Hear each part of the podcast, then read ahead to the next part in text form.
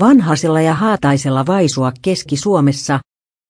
Myös Keski-Suomi oli Sauli Niinistön valtakuntaa kuten koko Suomi, Niinistö oli presidentin vaaleissa ylivoimainen ykkönen koko maakunnassa. 61,2 prosentin Äskylä oli kuntavaalien perusteella Suomen vihrein kunta, mutta vihreys ei näkynyt presidentin vaaleissa. 17,0 prosenttia erityisen